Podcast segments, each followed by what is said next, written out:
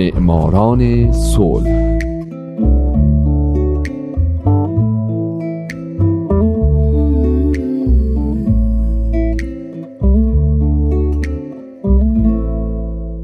امروز یک شنبه است، اینجا رادیو پیام دوسته و حالا نوبت میرسه به معماران صلح.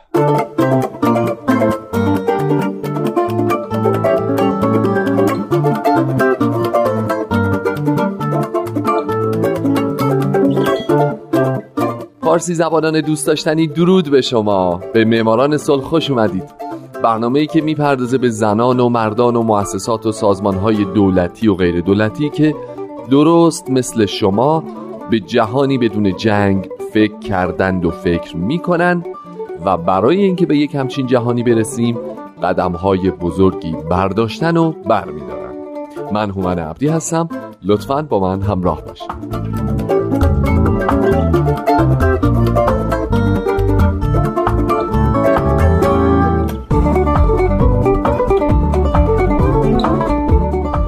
این هفته سال دو هزار و پنج، محمد البرادعی، قسمت سوم و پایان.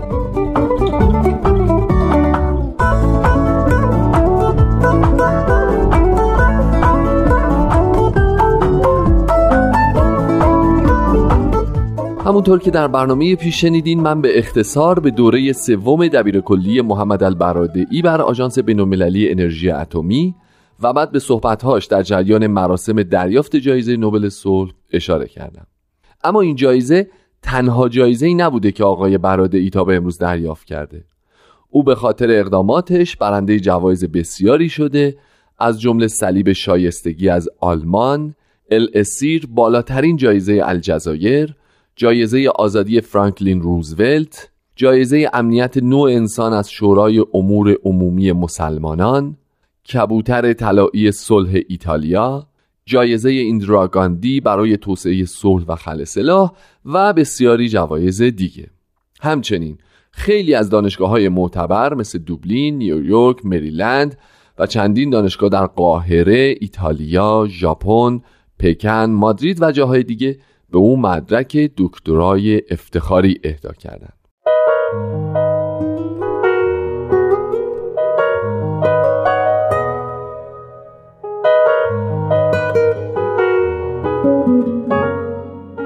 این جوایزی که براتون گفتم فقط به خاطر اقدامات محمد البرادعی در مورد انرژی اتمی نبوده، چرا که اصولا اقداماتش تنها در زمینه دبیرکلی آژانس و بازرسی هسته‌ای اساساً متمرکز نبوده. یکی از جنبه‌های مهم کارهاش توسعه تکنولوژی هسته‌ای بوده. وقتی برادعی دبیرکل آژانس بود، از یک طرح جامع جهانی، یعنی برنامه اقدام برای درمان و مبارزه با سرطان، حمایت کرد. او در یکی از سخنرانی‌هاش گفت در کشورهای در حال توسعه یک بحران خاموش برای درمان سرطان در جریان و هر سال در حال گسترشه. حداقل پنجاه تا شصت درصد از قربانیان سرطان میتونن تحت درمان رادیوتراپی قرار بگیرن، اما بیشتر کشورهای در حال توسعه تعداد کافی دستگاه رادیوتراپی و پزشک متخصص ندارن.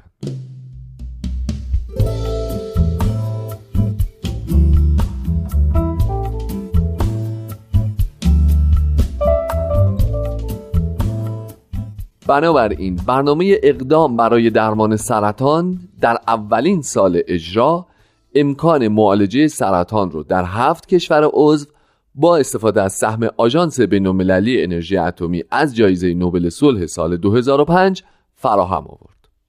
آقای برادعی در سخنرانی خودش در کنفرانس عمومی سال دو هزار و هشت آژانس با انتقاد از کشورهایی که به خاطر روابط سیاسیشون با همدیگه از این جور اقدامات آژانس حمایت نمی‌کنند گفت: فعالیت‌های رشد و توسعه محور کارهای ماست.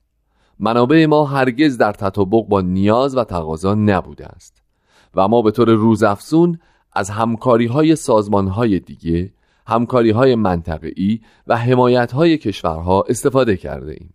من دوباره تأکید می‌کنم که همکاری فنی و تکنیکی جای چانه‌زنی‌های سیاسی نیست.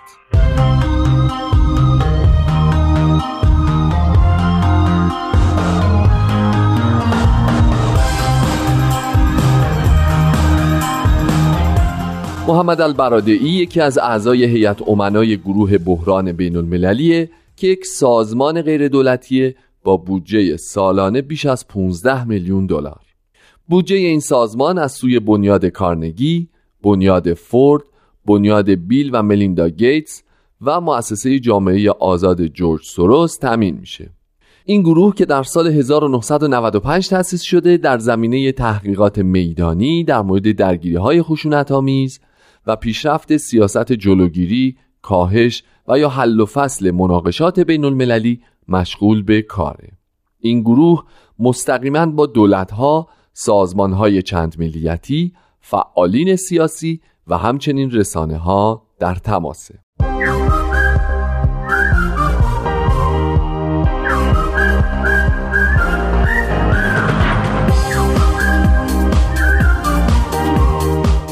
اما بخش مهمی از زندگی برادعی بعد از دریافت جایزه نوبل صلح سال دو هزار و پنج مربوط میشه به انقلاب‌های مصر در سالهای اخیر. در روزهای اولیه انقلاب مصر برادعی سعی کرد نقش تعیین کننده‌ای در اون بازی بکنه، اما برخی ازش انتقاد میکردند که او اخیراً درگیر مسائل سیاسی کشورش شده و در گذشته به این مسئله بی‌توجه بوده. این نظریه رو لابان کابلز، دستیار قدیمی و نویسنده متن سخنرانی‌های برادعی، رد کرد و گفت که او همیشه نگران مسئله نقض حقوق بشر در کشور خودش بوده.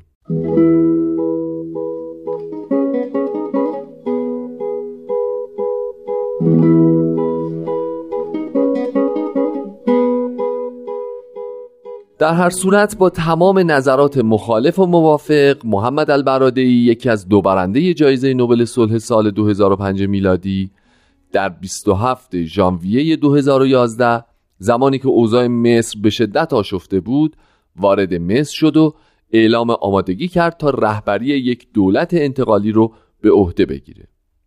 او به مردم در میدان تحریر مصر پیوست و بارها براشون سخنرانی کرد و به روشنی گفت که همه خواستار سقوط رژیم مبارک هستند.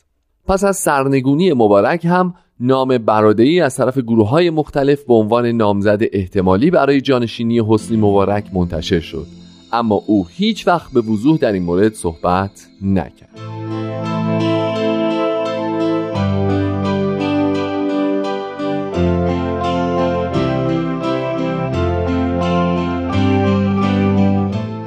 برادعی به جای رسیدن به بالاترین مقام اجرایی مصر، ترجیح داد که حزب مشروطه رو تأسیس بکنه و از اون زمان، یعنی از سال دو هزار و دوازده، تبدیل شد به یکی از قوی‌ترین ارکان اپوزیسیون مصر.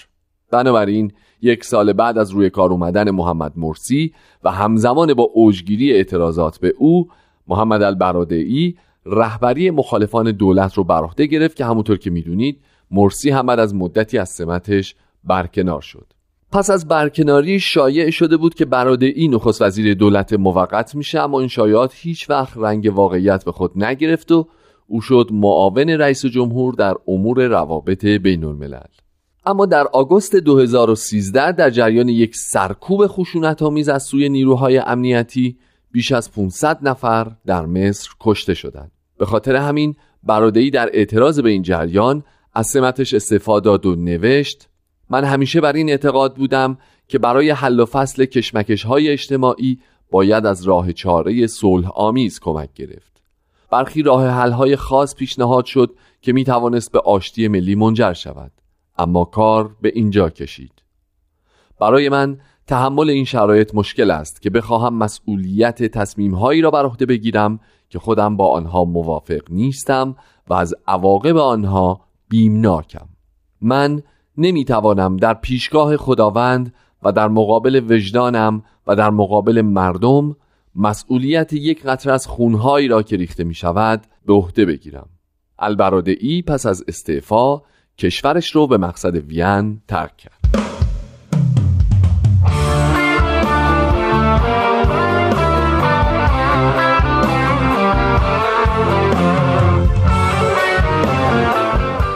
محمد البرادعی در حال حاضر عضو انجمن حقوق بین الملل بریتانیا و همینطور انجمن حقوق بین الملل آمریکاست. او دستاوردهای خودش رو که حاصل تحقیقات و تجربه کاری هم به عنوان استاد دانشگاه و هم به عنوان مقام ارشد در سازمان ملل متحده به صورت هزاران مقاله و کتاب منتشر کرده. این موارد در زمینه‌های حفظ صلح و توسعه بین‌الملل، قوانین بین‌المللی، سازمان‌های بین‌المللی، کنترل تسلیحات و استفاده‌های صلح‌آمیز از انرژی هسته‌ای.